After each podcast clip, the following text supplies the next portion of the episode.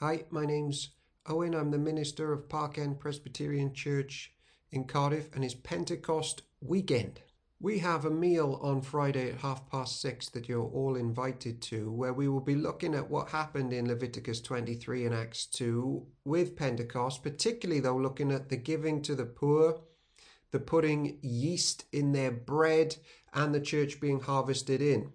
But there's one question that I'm not going to be touching on there, which I'd like to touch on now, which I've been asked a lot over the years. And it's this What happened with the Holy Spirit in Acts chapter 2 on that day of Pentecost? And the answer affects quite a lot of areas in our lives. And I've titled this video The Spirit salvation, and the worship wars, just to name a few. So, what did the Holy Spirit do in Acts chapter 2, and why does it matter today? Well, here's what he didn't do. The Holy Spirit didn't start suddenly getting involved with people and indwelling them and helping the Father and the Son in their job of saving people. Now, we regularly teach here and we've written on and we've got videos about how the Old Testament was the church and worshipped the Messiah, the divine angel of the Lord Jesus, and he led them out of bondage and slavery to worship the Father. That's the story of church then and now. But here's the thing no one on planet Earth ever has been able to see the beauty of Jesus and worship him without the Holy Spirit. If intimacy with Jesus, aided by the Spirit is a New Testament thing, that that leaves our view of the Old Testament saints and their idea of salvation as just really moral behavior, like some cold, clinical, ethical worldview. A holy get out of hell free card. But the real stuff starts in the New Testament. However, Hebrews chapter 13 teaches that there's this everlasting promise of God which underpins the Old and New Testament and it runs from eternity past to eternity beyond.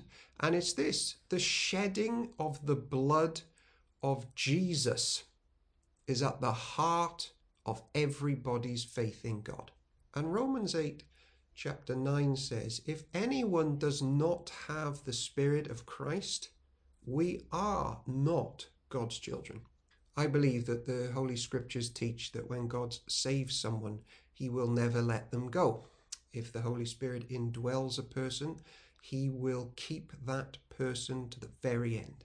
Therefore, the times where we read that the Holy Spirit came upon people and then later left, it's not talking about in that terms of salvation and indwelling them and redeeming them and washing them and keeping them. Often the Holy Spirit comes on people to equip them for a task. So when we read that the Holy Spirit left people, like we do in 1 Samuel 18 or Isaiah 45, we know that it's not talking about redemption or salvation, but equipping for a task. In Psalm 51, when King David pleaded that the Holy Spirit would not depart from him, we don't read it in terms of his salvation, but in terms of what we even do now in our regular prayer meetings when we cry out that the Spirit of God would come to Wales or come to us believers and empower us in a reviving, powerful way so that we can do the work that we're called to do. And we know God, in His sovereignty, sometimes pours out His Spirit more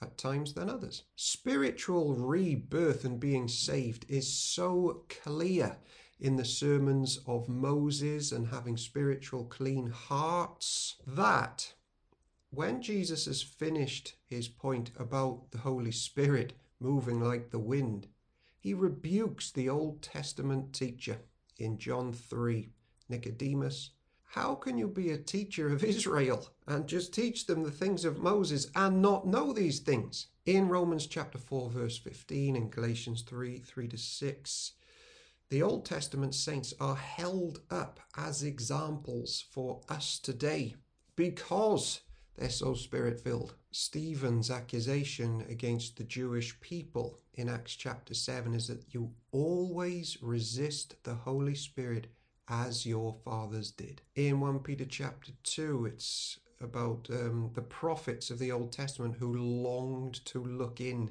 to the things of Jesus there were details that they longed to know and couldn't wait for about their coming Messiah, yes. But even then, They have the Spirit of Christ within them. And as we read through the Old Testament, we know clearly that Jesus was with them, leading them, and they trusted in him. And here's a big one John chapter 14. It's just before Jesus breathes on his disciples the Holy Spirit.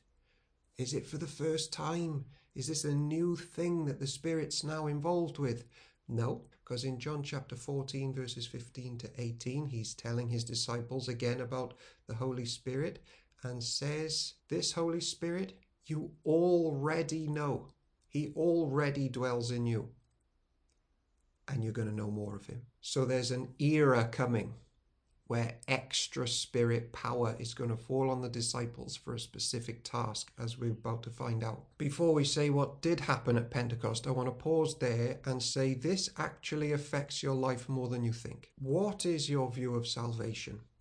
If you think that there is some period in church history where the Spirit is downplayed and Jesus is downplayed, you have the following options of what your view of salvation is. Number one, it means that we can come to God and stand before Him as His children, having trusted in something else, probably animal sacrifice in the Old Testament, moral, clean living. That means that we can somehow work it up ourselves.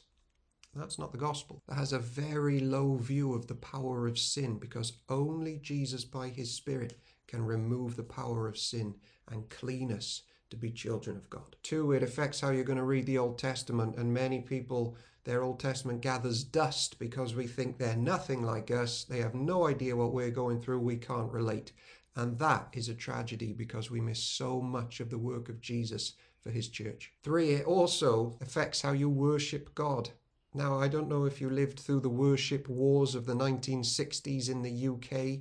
Are we allowed guitars in worship? Should it be a piano only, or uh, in the north, no instruments at all? What's the root of people's view of how excitable our worship services are, or how loud they are? The argument's basically hinged on this.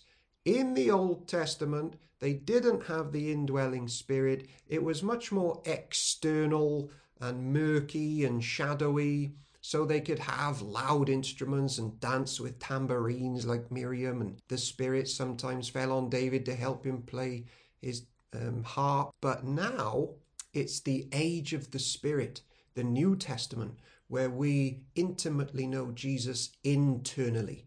So the Holy Spirit no longer needs props or devices because he's clocking in more often than he used to do. This is the age of being reserved and internally holy and quiet. Any assisting of the Holy Spirit through music or anything like that is an offense to God. And it's almost like one big, messy, tragic loss of Jesus Christ and what the work of the Spirit has always meant to be about. So we end with this. What did happen at Pentecost. First, according to John 16 8 to 11, the Holy Spirit for the first time convicted the entire world of sin, of righteousness, and of judgment. The fact that the message of the gospel has exploded around planet Earth is because of those apostles and that early church who were anointed with the Spirit to spread it around the globe. Here's where you come in. Do you know something of Jesus and his saving work? Glory for the day of Pentecost. Thank you, Lord. Second, the gospel uh, in Acts chapter 2:17 is said to have spread to all nations. Now that's slightly different point to the first one. This means that for the first time language barriers were broken down according to Acts chapter 2 5 to 6. Do you worship God in your English language or French or Spanish? Uh, it's the power of the Spirit movement in Acts chapter 2. For the first time, we no longer have to join the Church of Israel to be able to worship. We can remain as Welsh people who worship with our Welsh hymns and Welsh language and Welsh food and apply that to where you live. Third, the hidden mystery of the gospel, which is, according to Ephesians 3, Romans 16, and Colossians 1 that Gentiles like me are going to be grafted into that ancient church, messianic church, if you are a baptized, Jesus centered church member on this day. Give glory that you have everlasting life and have been grafted in the tree of Israel, the everlasting church.